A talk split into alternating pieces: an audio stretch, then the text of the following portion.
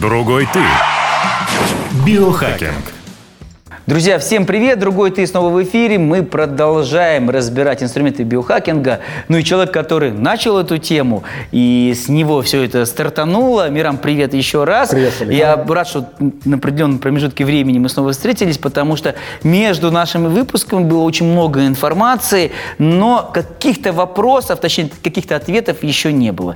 И часто задаваемый вопрос, вот мне как даже фитнес-тренеру, и теперь уже как одному из биохакеров, я только пытаюсь как бы здесь все эти инструменты нащупать, э, часто задаваемый вопрос, как восстанавливать свои мышцы, и э, о подконтрольном стрессе. Вот для меня это два момента соприкасаются с одним пониманием. Это закаливание, да, потому что подконтрольный стресс – это изменение температурного режима, и бани.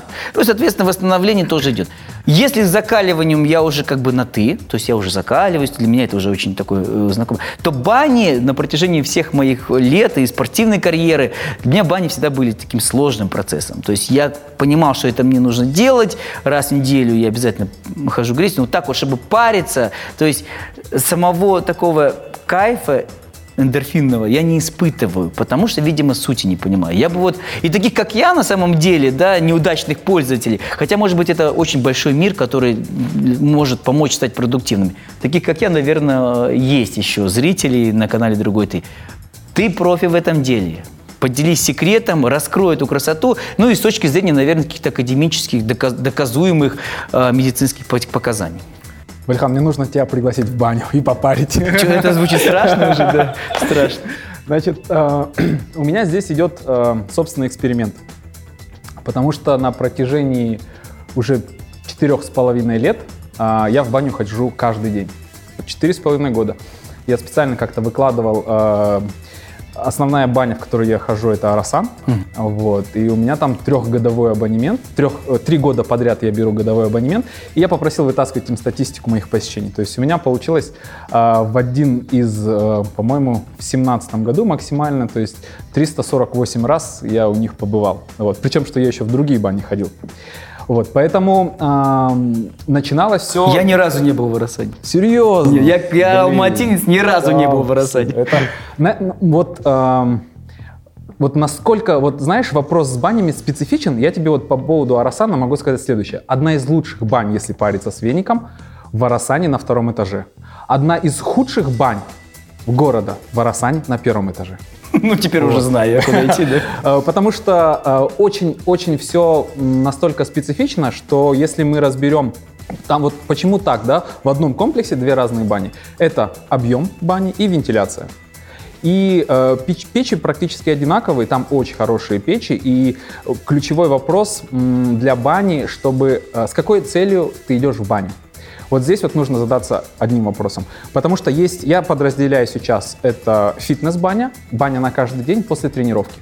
Когда нет большого перегревания, когда есть умеренный тепловой стресс, а, обливание, и потом еще раз можно. Или достаточно даже просто одного раза Ну, зайти, потом облиться. Фитнес-баня ты имеешь в виду финскую сауну сухую? Нет, вот я являюсь большим противником а, финских бань.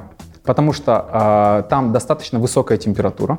Первое, там а, всегда практически плохая вентиляция. Я ни одну баню не видел, где в финской бане, чтобы в стене была дырка и было бы вентилировалось. Но так нет. Бани финские обычно закупоривают и стоит э, горелка, как правило, электрическая, вот, которая очень сильно пересушивает воздух. И э, если вот я обновил свои знания сейчас по Тугису, а, вот сейчас ехал, посмотрел, сколько же бань в Алматы. 534 бани в Алмате по Тугису вышло. Я думаю, еще как минимум 200-300 подпольных, которых нет в Тугисе. Вот. И то есть я думаю, на сегодняшний день порядка 800 бань а, в Алмате есть.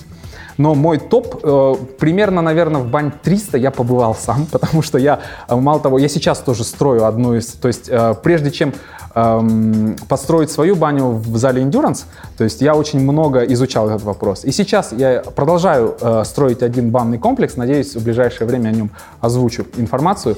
Вот. И а, то есть для меня пойти в баню это как какой-то тест. Вот. И я могу сказать, что 98% бань в Алмате, они не для банных процедур. Вот, они для отдыха, релакса, вот, э, для плохого отдыха, можно так сказать. Вот.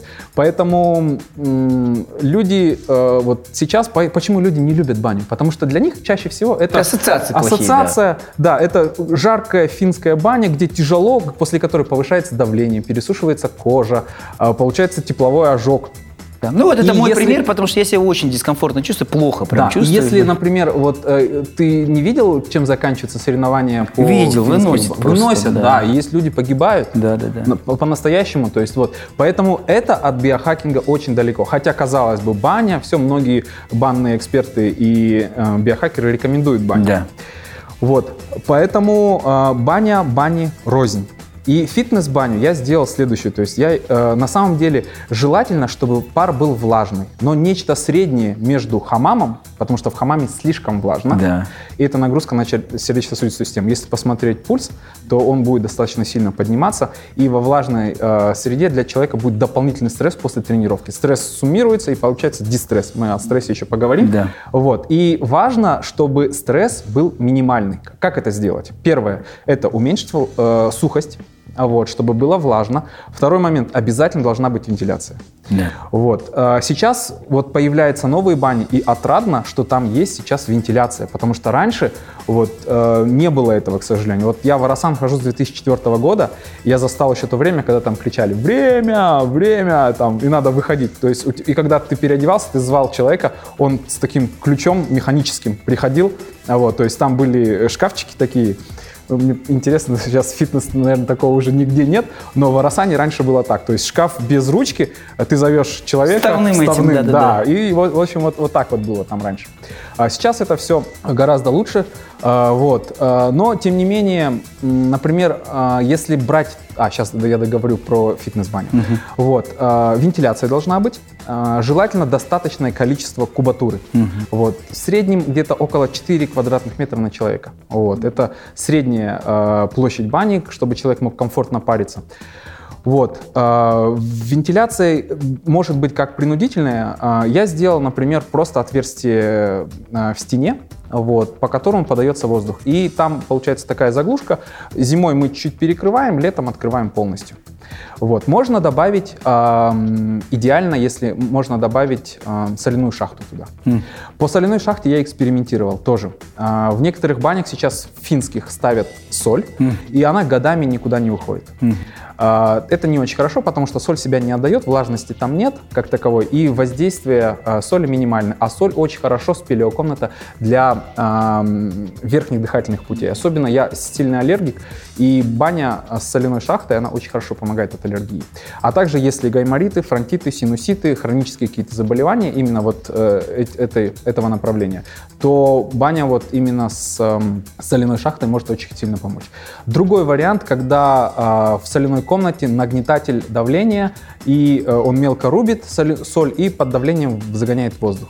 А, На сегодняшний день, э, если человек пользуется там раз в неделю, то окей. Но если каждый день, это нежелательно. Есть такое заболевание силикоз легкий, когда слишком много солей, вот, и соединительная ткань прорастает через легкие. Это не очень хорошо. Поэтому, кто ходит в такую баню каждый день, аккуратно. Так каждый день ходить нельзя.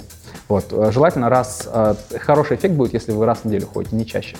Вот. Поэтому, э, а в такой бане, где достаточно высокая влажность, то соляных кирпичей хватает где-то на 6 месяцев. И они постепенно себя отдают. И вот этот эффект, когда ты заходишь, то ты потеешь гораздо лучше, если вот соль...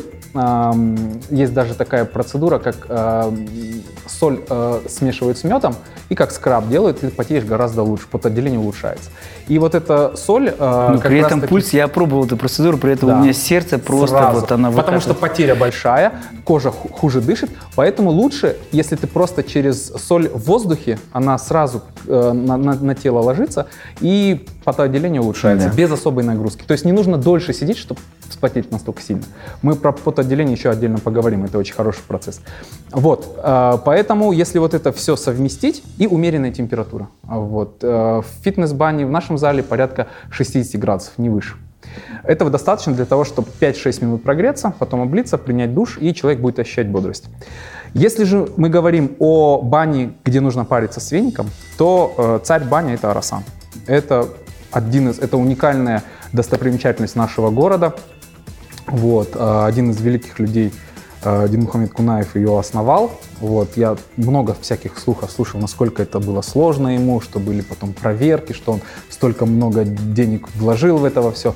Вот, но сегодняшний я рекомендую тебе сходить, но э, только на второй этаж и с хорошим банчиком. Друзья, но, к сожалению, у нас эфирное время заканчивается. Мира, мы обязательно поговорим о специфике, о физиологии банного процесса э, в следующей передаче.